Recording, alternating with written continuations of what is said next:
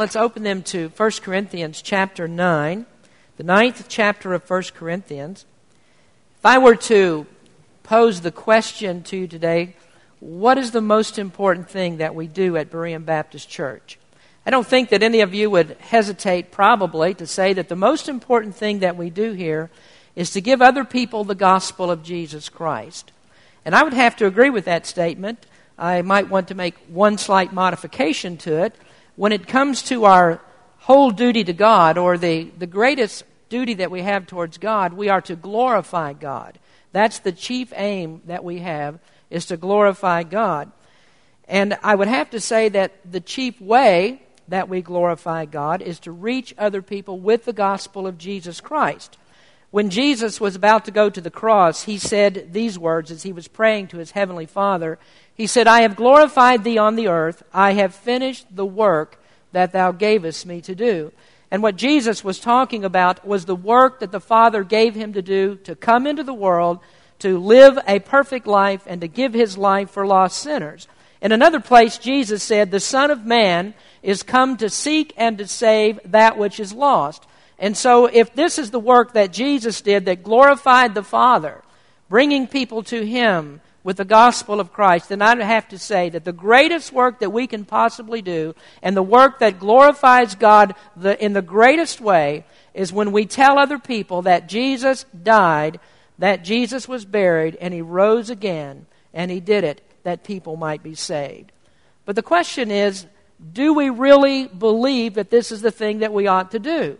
And I don't have any hesitation to tell you that I believe that the great apostle Paul thought that this was absolutely the chief thing that he was called to do in his life. He must reach people with the gospel of Christ. And that was his most important work. And he said, All that I do, all of these things that I do, he says, this is for the gospel's sake. Now, today, this is what we're going to talk about. We're going to talk about how Paul did all things for the gospel's sake. Every step, every motive, Everything in his life was geared towards this one thing to reach people for Jesus Christ. I'd like you to stand with me, please, as we read our text verses today. We're looking at 1 Corinthians chapter 9, and we'll begin reading this morning with verse number 15. Verse 15. But I have used none of these things, neither have I written these things, that it should be so done unto me. For it were better for me to die than that any man should make my glorying void. Now, I need to stop there just for a second and let's connect this to what the message was about last week. Last week we were talking about the responsibility of the church to take care of the pastor, to take care of preachers of the gospel. You ought to support him with your tithes and your offerings. But what Paul is saying here in verse number 15, he says, I haven't asked for these things, and neither am I writing this letter for the particular purpose that I want to get money from you or I want you to support me.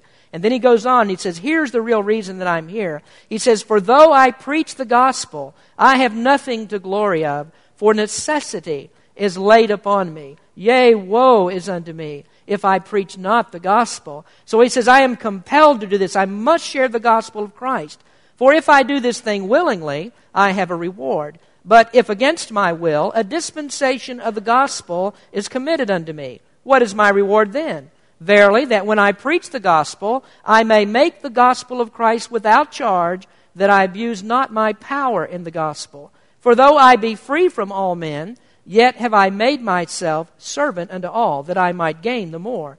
And unto the Jews I became as a Jew, that I might gain the Jews to them that are under the law, as under the law, that I might gain them that are under the law, to them that are without law, as without law, being not without law to God, but under the law to Christ, that I might gain them that are without law. Now that seems a little bit confusing as I read that, but simply what he's saying is that I preach to the Jews, these are the people who have received the law of God, and I preach to them, and I do whatever I have to do to win Jews to Christ. But then he says, I also preach to Gentiles. These are people that have not been given the law of God, even though they are responsible before Christ. I also preach to them the gospel. Then he goes on and he says in verse number 22 To the weak became I as weak, that I might gain the weak. I am made all things to all men, that I might by all means save some. Notice verse 23 because this is our text verse today. And this I do for the gospel's sake, that I might be partaker thereof with you. Know ye not that they which run in a race run all, but one receiveth the prize? So run that ye may obtain. And every man that striveth for the mastery is temperate in all things. Now they do it to obtain a corruptible crown, but we an incorruptible. I therefore so run, not as uncertainly. So fight I, not as one that beateth the air, but I keep under my body and bring it into subjection, lest that by any means, when I have preached to others, I myself should be a castaway. Heavenly Father, as we consider your word today, help us to very clearly understand that the chief job that we have to do here at Berean Baptist Church is to reach people with the gospel of Jesus Christ. I ask you, Lord, that you might speak to our people today, open our hearts to your word, and may we really understand how we all need to be involved in this great endeavor to reach the world for Jesus Christ. In these, name, we, these things we pray in the name of Jesus. Amen. You may be seated. Do we really believe that preaching the gospel and reaching people for Christ is the number one priority of Berean Baptist Church. Now, as I, I ask that question and make these statements, you ought to very quickly realize that when I speak of the church, I'm not speaking abstractly. And there are uh, senses, or is, there is a sense in the Bible where the church is used abstractly, and that's when you talk about the church as an institution. But most of the time, when you see the word church in the New Testament, it's talking about a group of people in a particular locality, and it's talking about the folks that are the members of that church. And so when I say, is this our number one priority as a church, I want you to understand that I'm speaking to each of us as individuals. This is the message that each of us needs to get, that it is our responsibility. And the question is, is this the thing that we make the number one priority of our lives? Do we do all things in our lives for the sake of the gospel? There's some churches that do a very good job of this and making it a priority. But unfortunately, what they do is they ask their members the wrong question. And the question that they ask is, how many people have you won to the Lord? And that's a wrong question, I think. Uh, your position in that church sometimes and your acceptance and as a good spiritual Christian and, and someone you ought to be is dependent on the way that you answer that question. How many people have you won to the Lord? And so, uh, recognition is sometimes given because of that. A tally is made according to how you answer that question. But I really don't think that's the question that ought to be asked. The question that really should be asked is Have you tried? Have you tried to speak to someone about the Lord? And the reason I say that is the proper question because it is not our responsibility to convince anyone of the gospel of Christ. We cannot convict people of the gospel. That's the Holy Spirit's job. And so we ought, ought not to ask the question, how many people have you won? And that, and that tells us how good of a Christian you are. The, the question really is have you even tried to do this? Have you talked to somebody about Jesus Christ? If we were to use the criteria that many churches use today about soul winning, Jesus himself would not have been considered to be a very good soul winner. And you know why? Because we don't have any record in the scripture where when Jesus was preaching on the earth that he brought thousands of people to him. When he carried out his, his greatest crusades, there were sometimes more than 5,000 people who came to hear Jesus at once, and yet we don't have any record at all. Nothing is said in the scripture that thousands of people actually believed in him. Could he have saved everyone who came? Well, certainly he could. He's the Messiah, he's the Christ. He can save anyone he wants to save. But Jesus is showing us, and the Bible shows us, that it's the Holy Spirit that convicts the heart, and those who will be saved are the ones that God determines to save. And so it's not a question of how many people we have won. It's a question, are we getting the gospel out there to people? So don't, don't worry about this question. I'm not going to ask you, how many people have you won to Jesus Christ? Please supply me with that number. The question is, are you fulfilling the commission that Christ has given us as members of His church. Are we reaching people? Are we speaking to people about the gospel of Christ? Now, I'm going to talk about that for a few minutes today, and we're going to see that this is Paul's true heart for the gospel. Now, first today, I want you to notice the sacred privilege of sharing the gospel. And sharing the gospel is a sacred privilege. Paul says that I love to share the gospel. I explained last week in the sermon that, that Paul certainly had every right to demand that these people would support him as he preached there. He had the right to expect that because he labored among them, because he's the one that brought the gospel to them, he had every right to expect that those people would pull out their pocketbooks and they would begin to support him in his ministry. The, the scripture said that those who preach the gospel should live of the gospel. But Paul chose not to exercise that right among these people. Does that mean that he never received their support? Was no monetary support ever given to Paul? No, because we can look in the book of Philippians and we find that one of the reasons that he wrote that book was to thank those people for all these generous gifts that they'd sent him while he was in prison. But there was something different about these people at Corinth. Here, Paul decides that he'll take no support, and he says that I am compelled to continue to preach the gospel among you, and I'm going to do that without receiving your financial support. So there's something more here that compelled him to preach the gospel without pay. So why would Paul do that? I think there's a good reason for it, and, and one of the best reasons I can think of is because there, there were many teachers and preachers that were in those Greek cities um, they went around teaching and speaking, and the purpose that they did was because this was their profession. They did it in order to make money. And so they just went to speak. They were great orators, and, and people would pay them to come and speak. Well, Paul was not there for that purpose. He didn't want it to be in the minds of his hearers to think that the reason that he came to preach to them was because he's there to receive their money. So he didn't want the gospel to be hindered in any way because he simply considered preaching to this people to be his blessed privilege. Now, that is a great question for us today. Do we consider it a privilege, a real privilege, to share the gospel with others? Do you consider that to be drudgery? I mean, is the reason that you would talk to somebody about Christ because you think that you have to do this, and, and if you don't, you feel guilty about it? And there are lots of people that, that have that attitude. They say, Well, I know that I ought to do this, and when I don't share the gospel, I just feel so guilty about that. Is guilt the motivation? Is that what causes you to share the gospel with others? And if it is, I would suggest to you that you won't do very much of it, because what will happen is you'll very soon learn to live with the guilt. You'll get over the guilt. Well, this is not Paul's motivation. He, he doesn't preach the gospel because he feels guilty about it. He considered this to be a privilege of the highest magnitude. I can share the gospel with other people. And the same reasons that Paul shared the gospel are the very same reasons that we ought to do it today. In these scriptures, Paul gives us three different types of people that God uses to share the gospel. And if you're somebody who loves to do this, I think you'll find out that you are in, you'll find yourself among these three types. You'll be all three types of persons. Now, first of all, God uses humble servants. Now, if you look at verse number 19, he says, For though I be free from all men, yet have I made myself servant unto all, that I might gain the more. Now, there's a lot that goes into that statement. Paul says, I'm free from all men. And one of the things that he means by that is that he's free because he hasn't taken their support. He's not beholding to them in any way. And so they couldn't say, Now, Paul, you have to stay here. You have to continue preaching because we're giving you a paycheck every week. And so this is your responsibility. You stay here and you preach to us. Now, you might be able to say that to me.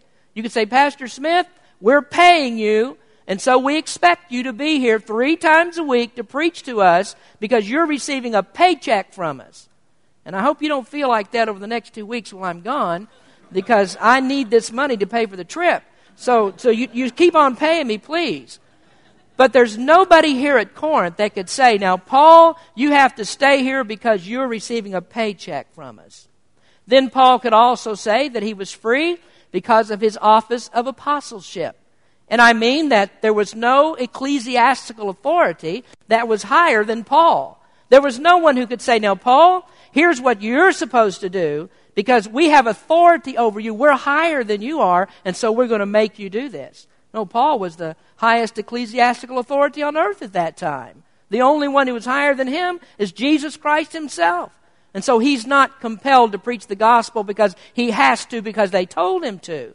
Now, folks, here is the thing that makes Paul even more remarkable. And that's because even with his position, with his authority, he still freely chose to make himself a servant of men. And isn't that so much like the Master? Isn't that what Jesus did? Jesus gave up his throne in heaven. He gave up all the glories that were there, and he came to this earth and he lived among us. He made himself of no reputation, and the Bible tells us that he became a servant of men. And the reason that he did that was in order that he might save us. And friends, that is the picture of what it really takes to be a soul winner. It takes somebody who's willing to be a servant. You remember when Jesus bent down and he washed the disciples' feet? And then he said, If I, the Master, wash your feet, then you also ought to wash one another's feet. And so Jesus was willing to become that servant. And this is exactly what it takes it's a person who considers himself to be a servant, a servant to the people that he gives the gospel to. Now, here's one thing you'll never do you'll never win people to Christ if you consider yourself to be above the people that you tried to win. Now, in one sense, I think that we can say that whenever you give the gospel to someone, you do that person a favor. I mean, anybody who receives the gospel of Christ, that, that's a favor to give them the gospel. But if you go to that person and you come to them with this attitude, you are blessed to have the pleasure of my company. I'm the great soul winner, and now I've decided to take my precious time and I'm going to share with you the gospel of Christ. That's the attitude you have, you won't win anybody to Jesus. There are too many people in churches who like to point the finger at themselves and they really love the question, how many people have you won to the Lord? You know why they like it? Because they've been keeping count. And they want to make sure that you know the tally of how many people they've won to the Lord. But you know what Scripture is teaching us? That God wants humble servants. And the reason that you share the gospel of Christ is because you consider this to be a blessed privilege to share it with people. Now that brings me to the next person that God uses. God uses compelled volunteers. Do you know what an oxymoron is? Government efficiency, that's an oxymoron. Public school education, that's an oxymoron. Moral Democrat, that's an oxymoron. Compelled volunteer. Compelled volunteer, that is an oxymoron. And Paul said that's what he was. If you've ever been in the service, uh, most a lot of you have, the sergeant says, I need a volunteer. You, you, you, and you. And you don't have a choice about that. And this is exactly what Paul says that he was. He says, I am a compelled volunteer. And maybe that doesn't make sense to us, but it sure made sense to him. Look what he says in verse 17. For if I do this thing willingly, I have a reward. But if against my will, a dispensation of the gospel is committed unto me. He says, if I preach willingly, then I would receive reward. And so pretty much he's saying, I would deserve reward if I volunteered to do it. But now notice verse 16. For though I preach the gospel, I have nothing to glory of, for necessity is laid upon me. Yea, woe is unto me if I preach not the gospel. So verse 16 says there is a necessity here. He's compelled to do this. God is the one who called him into the ministry. Paul didn't have any say in the matter. In fact, you remember that Paul said that from the time that he was born, he was set apart to preach the gospel. From the time that his mother gave him birth, he said, This is what God has called me to. And so before Paul was ever born, God decided that he would be saved and that Paul would be a preacher of the gospel. Now, you can draw your own doctrinal implications from that statement. So here's the twist of this. He, he didn't imply that he wasn't a volunteer. He did it because he wanted to. But then he says, I can do nothing else because I am compelled by God to do this. So he's a compelled volunteer. Is that the way you feel about the gospel? Is that the way you share it? I just have to do it? I'm compelled to do it? When you're saved, I think that you will feel that way.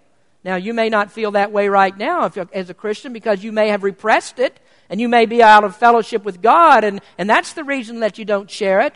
But what if things are different? What if you are a prayed up, you are a read up, and you are a confessed up Christian? Then what do you want to do? I think you'll be just like Jeremiah. Here's what Jeremiah said He said, I will not make mention of him, nor speak any more in his name, but his word was in my heart as a burning fire shut up in my bones, and I was weary with forbearing, and I could not stay. So here Jeremiah says, I tried to stop talking about Jesus. I wanted to stop talking about him. I tried to keep this quiet, but he said when I did, it was like a fire in my belly. This just kept burning in my bones. I couldn't help but talk about him. I must speak about him. And that is exactly what Paul is saying. Why did he share the gospel? He's compelled to do it. And he did it for the very same reasons that you and I ought to do it. Now, he explains it not in this text, but he does give us two very good reasons why we're all compelled to share the gospel of Christ. Here are the reasons that he gives us in 2 Corinthians 5, verse 14. The first reason is that the love of Christ constrains us. He says, The love of Christ constrains me. And what he means is, Christ grabs me. Christ's love has taken hold of me. Jesus came and he gave his life on the cross. And greater love hath no man than this, that a man lay down his life for his friends. And so Jesus went to that cross. He laid down his life for me. And so I cannot hold this back. I have to share this wherever I go. Is that the way you feel? Does the love of Christ compel you? Does it constrain you? Have you ever felt that the love of Christ was so burning in your soul that you had to get it out because you had to cool down your bones? You ever felt like that? That's what Paul felt like. That's what Jeremiah said. But I'm afraid, really, that most of us are like the church at Ephesus that Jesus talked about in Revelation chapter 2. And there he told them, You have left your first love. And that's why there's really not a burning inside. Then the second reason that Paul gives in 2 Corinthians 5 to share the gospel is because of the terror of the Lord. He says, Knowing therefore the terror of the Lord, we persuade men. And so Paul says, I am compelled to share this because I know that there is a hell. And I know that if I don't tell people about it, they'll stand before God, they are condemned, and they'll be cast into this burning hell fire forever. And he says, That is motivation to me. I want to tell people about Christ. Think about it. Is that enough motivation for you? Is it enough motivation to think that your mom or your dad your brother, your sister, your cousins, the people that you work with? Is it enough motivation that you see them today and tomorrow they may be cast into the fires of hell?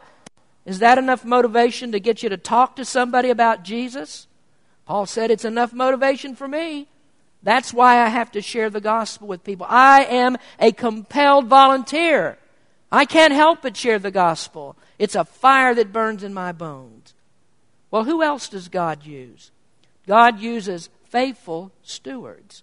And this is really the crux of Paul's statement. In verse 17, he says, A dispensation of the gospel is committed unto me.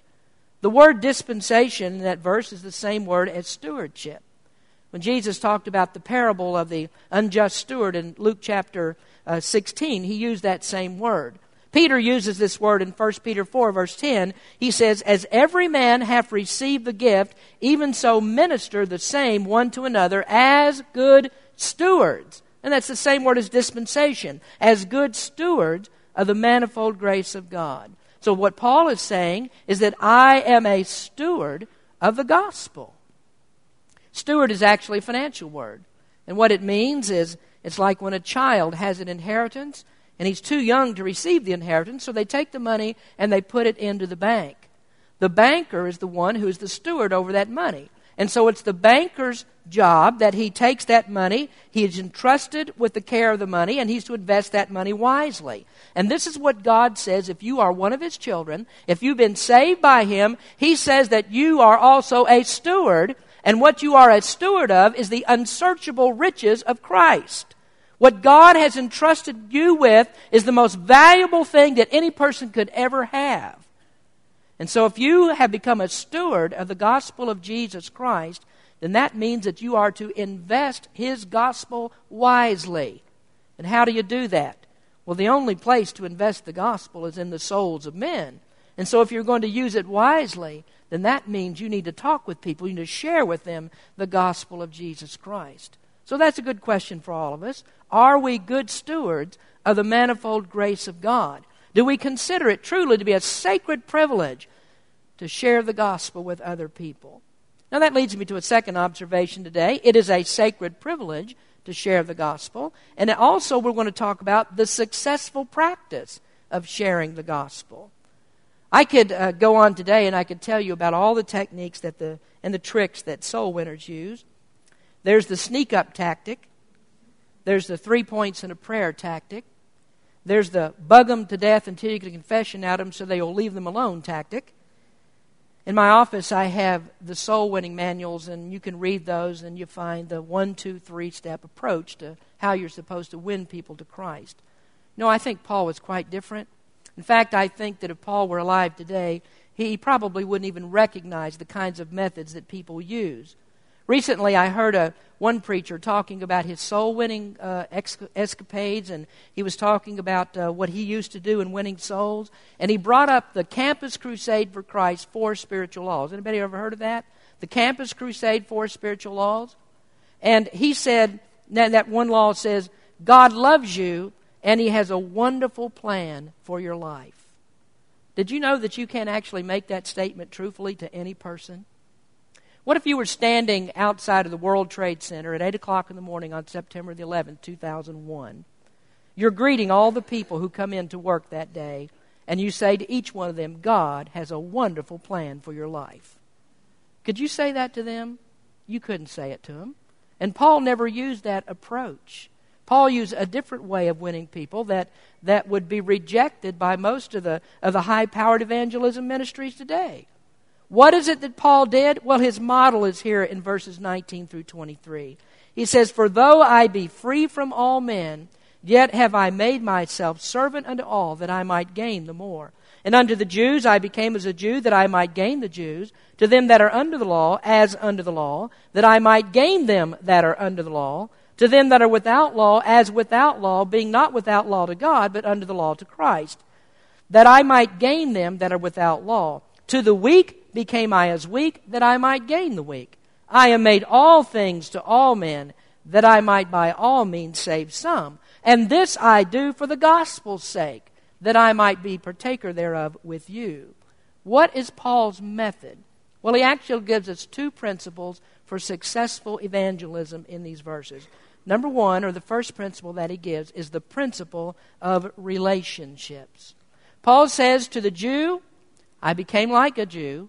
To the Gentiles, I became like a Gentile. To those that are weak, I became like a weak person. And what he's telling us here is that evangelism flows along relational lines. Now, there are basically two types of evangelism that are used today. One is called confrontational soul winning. And, and that's what many of the, the high powered soul winning ministries use. They call it confrontational evangelism. Are we against confrontational evangelism? No. No, we're not against that at all. We're against confrontational soul winners, not confrontational evangelism. And most of these folks, I'm afraid, they really don't know the difference between the two. Confrontational evangelism is when you just walk up to a stranger, somebody that you don't know, and you begin to talk to them about the Lord. And you tell them that Jesus came to save sinners. You tell them there's a hell, you tell them there's a heaven, and if they'll trust Jesus Christ as their Savior, they can go to heaven. And that's fine. Uh, that, that's a good thing to do, to talk to people in that way. But the difference between a confrontational soul winner and confrontational evangelism is that soul winning does not mean that you go up and you hit people on the head with your big black King James Bible. And it doesn't mean that you stand outside of bars and, and tell people that are coming out that they're going to hell because they drink alcohol. And it doesn't mean standing on street corners and waving signs and yelling at cars as they go by. That's not the right kind of evangelism. How did Paul do it? Well, he had the principle of relationships. And so Paul's method was relationship evangelism. And so when he went to Corinth, what he did was he got right down into the daily life of the people and he began to develop relationships with them.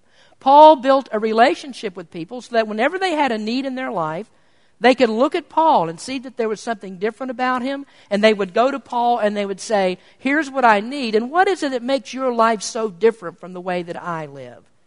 And that's what Paul's describing in these verses.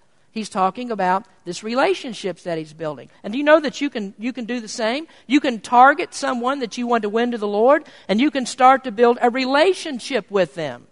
You know, a lot of people have difficulty with the way that Jesus did things. The Bible says that he was the friend of publicans and sinners, and they have problems with that. Well, the reason that Jesus did that, he was among those people because whenever they had a need, he was there to fulfill the need. And so you can begin by building relationships with people. And that doesn't mean entering into their sin. You need to guard against that. You don't do that. But you build a relationship so that when they have a need, they see something different in you, and so they call on you. Before I became a pastor, I used to work a public job like, like you do, most of you do. And uh, one thing that I did, uh, of course, I talked to people about the Lord, but I didn't stand at the door every time that people came in and hit them over the head with a soul winning presentation every single day and bug them to death about, Are you going to trust Jesus today? Are you going to trust him today? What's wrong with you? I never did anything like that. Uh, I simply tried to live a Christian life and present a good testimony before people. I remember once that there was a lady who was going, uh, having trouble in her marriage, and she was about to go through a divorce. And she needed to talk to someone about it. You know who she chose? She didn't go to the other people in the office that were alley-catting around every night. She went to a Christian. She wanted to talk to a Christian to help her with her problem. And this is exactly what Paul is talking about. When you build relationships with people, when, when you present the right testimony in the places where you work, then people will come to you when they have a problem. And you can begin to win people in the Lord to Lord in that way. Now, the second principle that Paul uses here is the principle of flexibility. Now, the problem with confrontational evangelism so much of the time is that it has a standard one, two, three approach, and that's why they put out those soul winning manuals. The standard one, two, three approach, their guaranteed success manual in order to get people saved. And they say, this is the way you have to do it. But what Paul did was that he learned to be flexible when he gave the gospel to people. He didn't always make the same presentation. That's why he says, To the Jews, I became like a Jew, and to the Gentiles, I became like a Gentile. Now, that doesn't mean that Paul ever compromised any of his convictions because he didn't. But when it wasn't a matter of morality and it wasn't a matter of doctrine, then Paul did everything that he could to fit into what these people were doing so that he could put himself into their place. And so he says, I'm not rigid over these things. And so what Paul did, he just gave them a new beatitude. Blessed are the flexible, for they shall not be bent out of shape. And that's what you need. You have to be flexible. Jesus used the flexibility approach. You remember when he was speaking to Nicodemus? Some people will read John chapter 3 and they think, well, that was just a simple presentation of the gospel. But if you study John chapter 3, you'll find out that that is one of the deepest theological discussions that ever took place on the face of this earth. And you know why Jesus talked to Nicodemus the way he did? Nicodemus was a doctor of the law. Nicodemus had read Old Testament scripture. He was well versed in it, so he could talk theology and so Jesus could talk to him about the deepest theological questions. But do you remember how Jesus approached the woman at the well?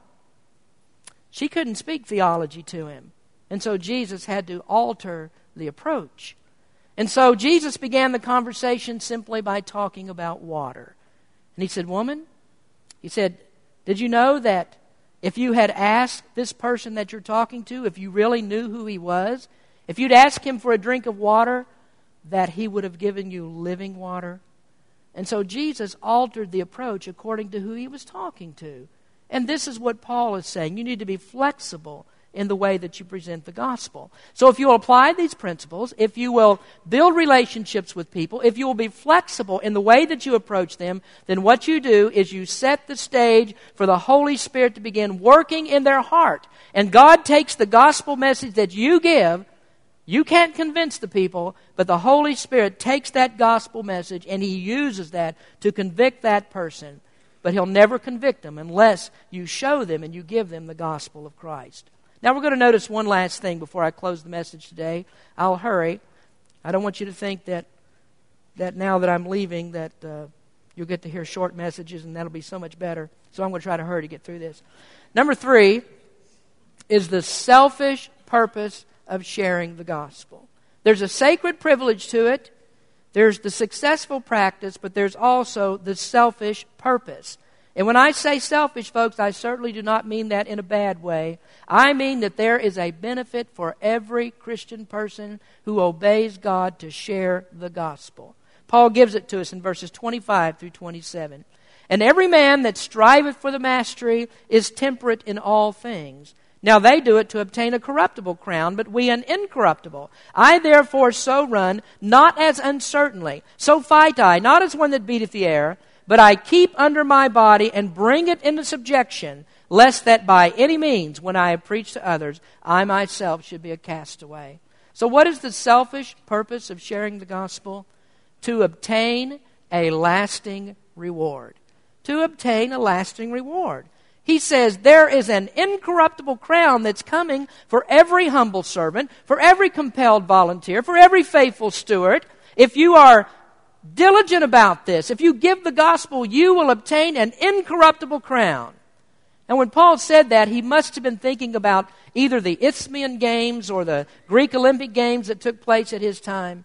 And he used that as a comparison. he says, if I'm going to win this incorruptible crown, then I have got to discipline myself for the race that I run.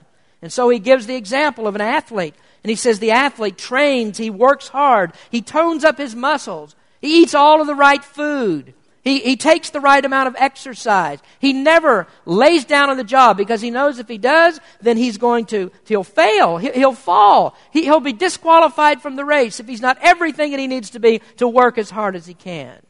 Now, some people look at verse 27 and they think, well, Paul's talking here about losing your salvation when he says about being a castaway. Paul's not talking about losing salvation. I mean, I mean, that would be against everything he ever spoke about the grace of God. What he's talking about here is being disqualified from God's service. And so he fought, he struggled, he, he worked as hard as he could to maintain this good testimony before others so that he did not lose his advantage.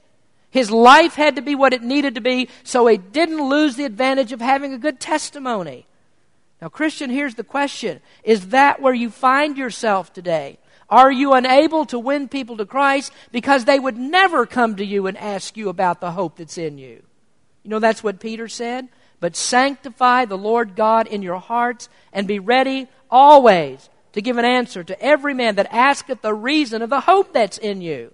Think about this right now. Has anybody that you work with ever asked you about the hope that's in you? If they haven't, why haven't they? Is it because they've seen something in your life? Have they seen something in the way that you live that's not a good testimony, and so they're not even aware that you're a Christian? They'd never ask you about any hope. Paul is telling us here that we need to present that great testimony. Don't lose your advantage of being able to win someone because of a bad testimony. Psalm 126, verse 6 says, He that goeth forth and weepeth, bearing precious seed, shall doubtless come again, rejoicing, bringing his sheaves with him. So, friends, the question today is not how many people have you won to the Lord. I'm not going to ask you that question, but I will ask you this Have you even tried? Have you shared the gospel with someone? Will you do all things for the gospel's sake? That's what Paul was willing to do. Would you pray with me, please? Heavenly Father, we come to you again today and we ask you that you would speak to our hearts. Lay it upon the heart of every Christian here today the necessity of reaching people with the gospel of Jesus Christ. Lord, I pray that as we sing this invitation hymn, that we would examine our hearts and we would look to see is there some sin there that need, needs to be out of our lives? Has anyone ever asked me about this hope that's in me? Do I really show people that there is hope? And I ask you, Lord, that you would speak to Christians. And if there's something that they need to get out of their lives, that today would be the day that they would do it. Then, Lord, I also pray for someone here today who may not know you as Savior. I ask you that you would speak to their heart, that you would grant them the Holy Spirit to come in and open their eyes to the gospel of Jesus Christ. Lord, be with us today in this time of invitation. In Jesus' name we pray. Amen. Let's please stand as we sing.